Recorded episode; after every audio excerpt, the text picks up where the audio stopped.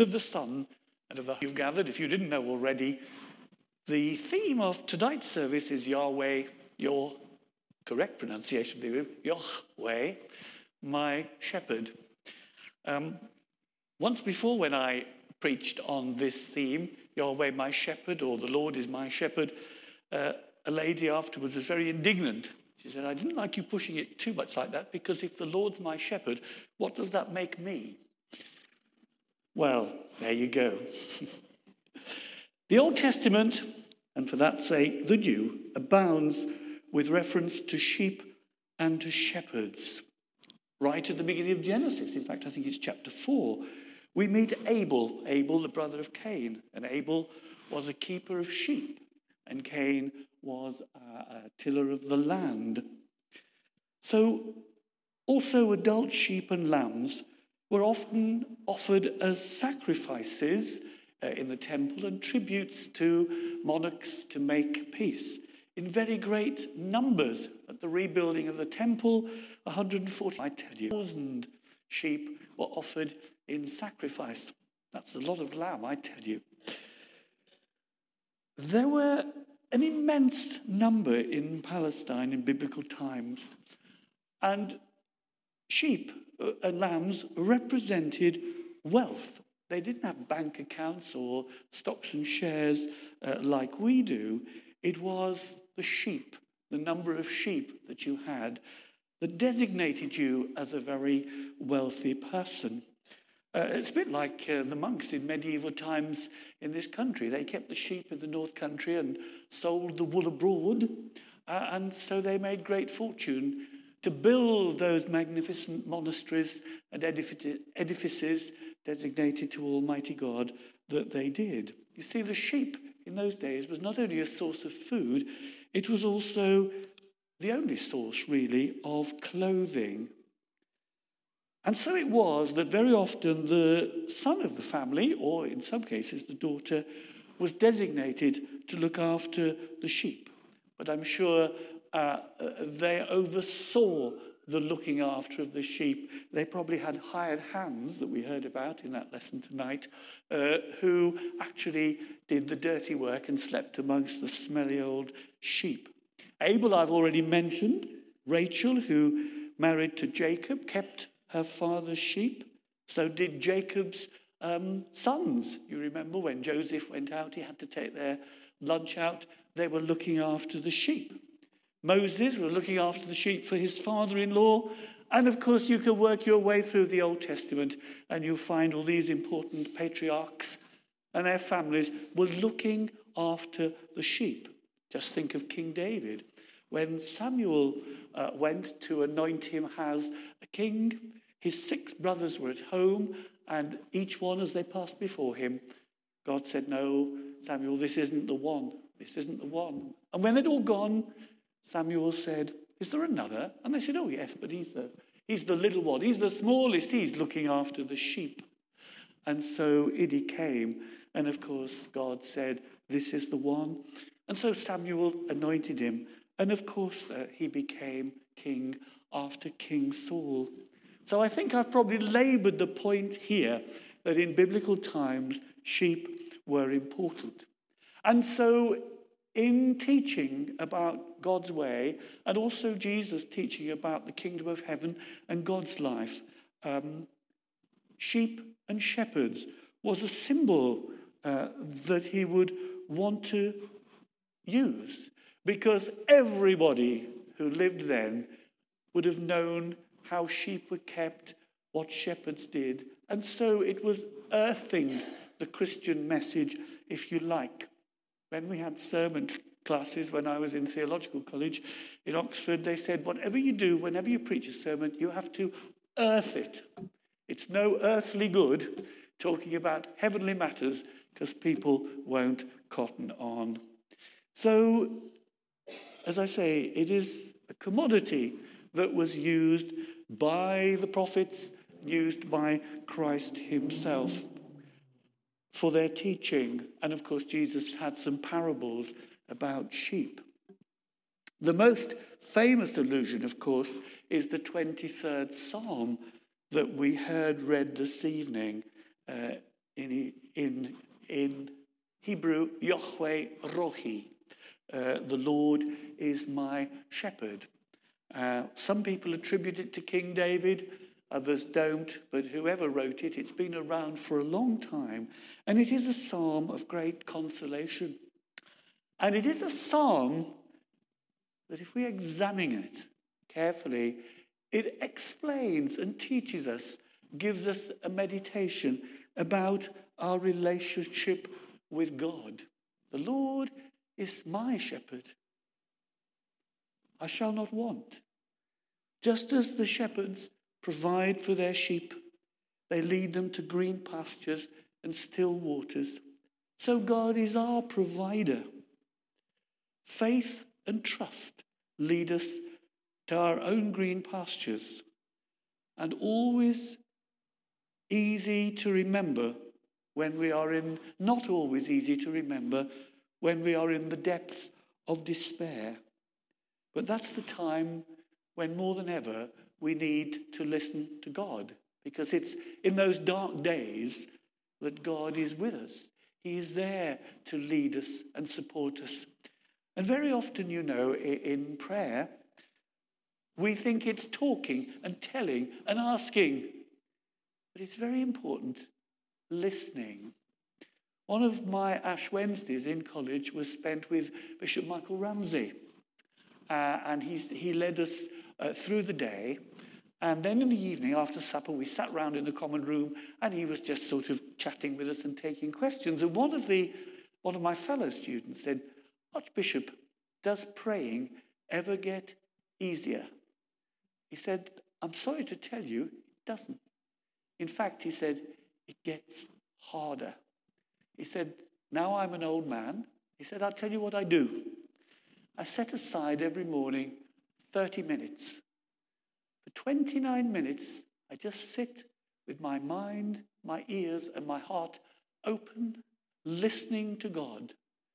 And then for one glorious moment, I pray. And I've always remembered that. And uh, I think it's very important uh, to do. As we prayed just before the service, I rather like the way that the person leading the prayer said, May we listen to your word, God. And it's only by listening, it's only by being quiet and listening in the stillness that we will be led by God. There was a man who went to heaven. I'm sure you know this story. And um, when uh, he got to the gates of heaven and met with Christ, Christ said, I was with you all through your life. And the man looked askance. And Jesus said, Well, look down. And he saw some footprints in the sand, side by side. And then every so often, there was only one pair of footprints. And he looked at Jesus and he said, Those were the terrible times in my life when you left me alone. No, he said. Those were the terrible times in your life when you didn't listen and I carried you. The Lord is my shepherd, I shall not want. The shepherd not only leads his flock, he protects his flock. Because shepherds in Palestine in biblical times had to deal with wild animals, lions, even bears, and of course, human thieves who wanted to steal sheep because they were a very valuable commodity. And so, very much part of the shepherd's job was not just to lead his sheep, but to protect them. Remember how adept David was when he was faced with Goliath with his sling and his three, five smooth stones. That was all he needed. And that was a skill, that was an art that he'd become very proficient at, looking after the sheep. Thy rod and thy staff, they comfort me. Shepherds carried a rod for beating off wild animals, and they carried a staff rescuing sheep who had gone astray. Do you remember the parable of the lost sheep? A man had a hundred sheep. There were 99 in the fold, but he went out and sought the lost sheep. And very often it was that crook, that rounded bit on the end, that he could pull the sheep back from danger. I always find it interesting now that a bishop, who is our shepherd, our leader in Christ's name, whenever he comes officially into church, he still carries his shepherd's crook to remind us that Christ is there to protect us and to bring us out of danger. Sheepfolds in those days, where they took the sheep for the night, were open handed. And so when the shepherd had got the sheep inside, no gates, he lay down across the entrance for his to protect the sheep. That was the gate. So any sheep who were coming out, he they'd have to walk over him and he would feel it. Any malefactors, be it animals or humankind coming in, he would be aware. He laid down his life for the sheep. Doesn't that ring a resonance with the second lesson tonight, where we talk about the Good Shepherd lays down his life for the sheep? A reference, of course, how Christ on the cross laid down his own life for us, for our protection. Although the family member was in charge of the sheep, they must have used many hired hands. And of course, in the face of danger, it's the true shepherd, the good shepherd, that stays there. It's the hired hands that run away, that flee at the first sign of danger. A little sideline here in many churches, they refer to their leader as a pastor.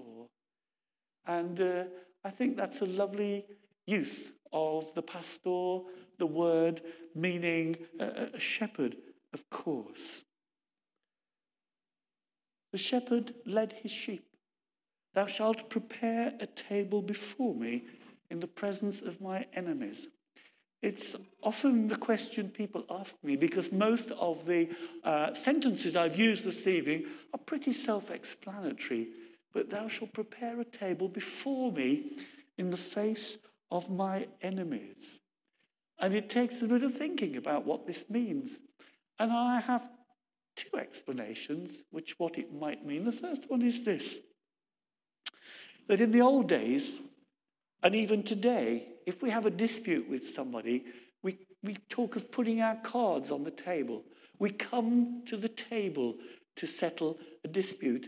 And that's very much how they worked uh, in the ancient days. And so I think when the psalmist wrote those lines, Thou shalt prepare a table before me in the presence of my enemies, you will give me some thoughts, some way of smoothing uh, ruffled feathers, if you like, some way of preparing a way forward with my enemies. Some people say it refers to the idea of inviting your enemy round to a meal to discuss things that you don't agree with. So the idea of preparing a table before me is preparing a feast or a meal, if you like, so where you can uh, call somebody to the table, somebody who's your enemy, to negotiate, to lead us in this negotiation. One last thought that struck me when over the week uh, I've been thinking about this. When the Christ child was born, the very first people who went to see him were the shepherds. Those humble men, the humblest of human beings. It was they that went and first encountered the Christ child.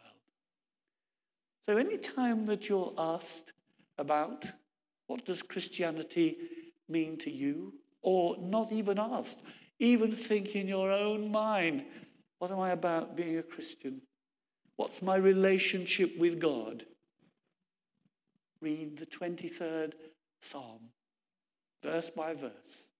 Read it, think on it, and listen. The Lord is my shepherd. I shall not want.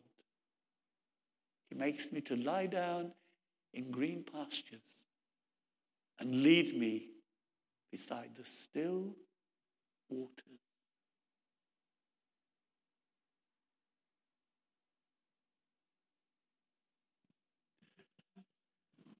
And now let us affirm our faith in the words of the Nicene Creed. We believe in one God, the Father, the Almighty, maker of heaven and earth, of all that is seen and unseen. We believe in one Lord Jesus Christ, the only Son of God, eternally begotten of the Father, God from God, light from light, true God from true God, begotten, not made, of one being with the Father. Through him all things were made. For us and for our salvation, he came down from heaven, was incarnate from the Holy Spirit and the Virgin Mary, and was made man. For our sake, he was crucified under Pontius Pilate. He suffered death and was buried. On the third day, he rose again in accordance with the Scriptures. He ascended into heaven and is seated at the right hand of the Father. He will come again in glory to judge the living and the dead, and his kingdom will have no end. We believe in the Holy Spirit, the Lord, the giver of life, who proceeds from the Father and the Son, who with the Father and the Son is worshipped and glorified, who has spoken through the prophets. We believe in one holy, Catholic, and Apostolic Church. We acknowledge one baptism for the forgiveness of sins. We look for the resurrection of the dead and the life of the world to come. Amen.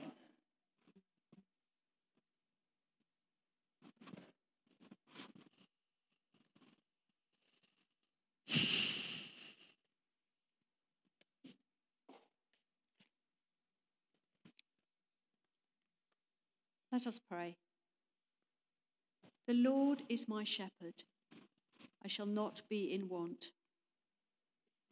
Lord, thank you that you give us everything we need. We pray for our world, for those who do not have enough to eat, clean water, sanitation, and shelter. Lord, you've given us this beautiful earth. Help us to share its resources more fairly and not to ruin it with climate change and other results of man's greed. He makes me lie down in green pastures. Lord, help us to be content with where you have led us to at this point. Help us to trust that we are where you want us to be and not always be trying to go back or worrying about the future. As we look at the turmoil in our country and government, help us to be aware of your leading and that our relationship with you is more important and valuable than what any election or referendum decides. Help us to show others the hope we have He guides me in paths of righteousness for his name's sake. Give wisdom to our Queen, church leaders, and government. May they all act justly, love mercy, and walk humbly with you, our God. He restores my soul. We pray for the persecuted church throughout the world the courage and faith of Christians who know that you really are all sufficient, whether as isolated secret believers or in prison. We pray especially for prisoners and their families, that they would know your presence above all things and would be able to take shelter in you. Lord, we pray for Christians who've been falsely accused or imprisoned without charge. That you would bring justice into their situation and hasten their release. We pray for Christians in China, where there is a new wave of oppression. Strengthen the church leaders to continue to proclaim your word boldly. We thank you for the many thousands of people who are coming to faith there, despite knowing the cost of following Jesus. We pray for foreign missionaries working in China, that they may find favour with the authorities and be able to continue to work there. And we pray for those who cannot stay, that you would open up new avenues for them in bringing the gospel to all peoples. Even though I walk through the valley of the shadow of death, I will fear no evil, for you are with me. Lord, sometimes we have to face illness, bereavement, and dark times of depression. Help us not to be afraid. We often ask you to take these trials away, but if that is not your will, make us aware of your presence with us every step of the way. But you are also a God who loves to heal, and we pray for all those who are ill, that your hand would be stretched out to heal them by your power and by the knowledge and skill you give to doctors and nurses. We pray for those suffering from mental health problems, often so invisible and difficult to admit to and share. Help us to empathize with and support them and may they and us be able to say with David, Surely goodness and love will follow me all the days of my life, and I will dwell in the house of the Lord forever. Amen. Amen.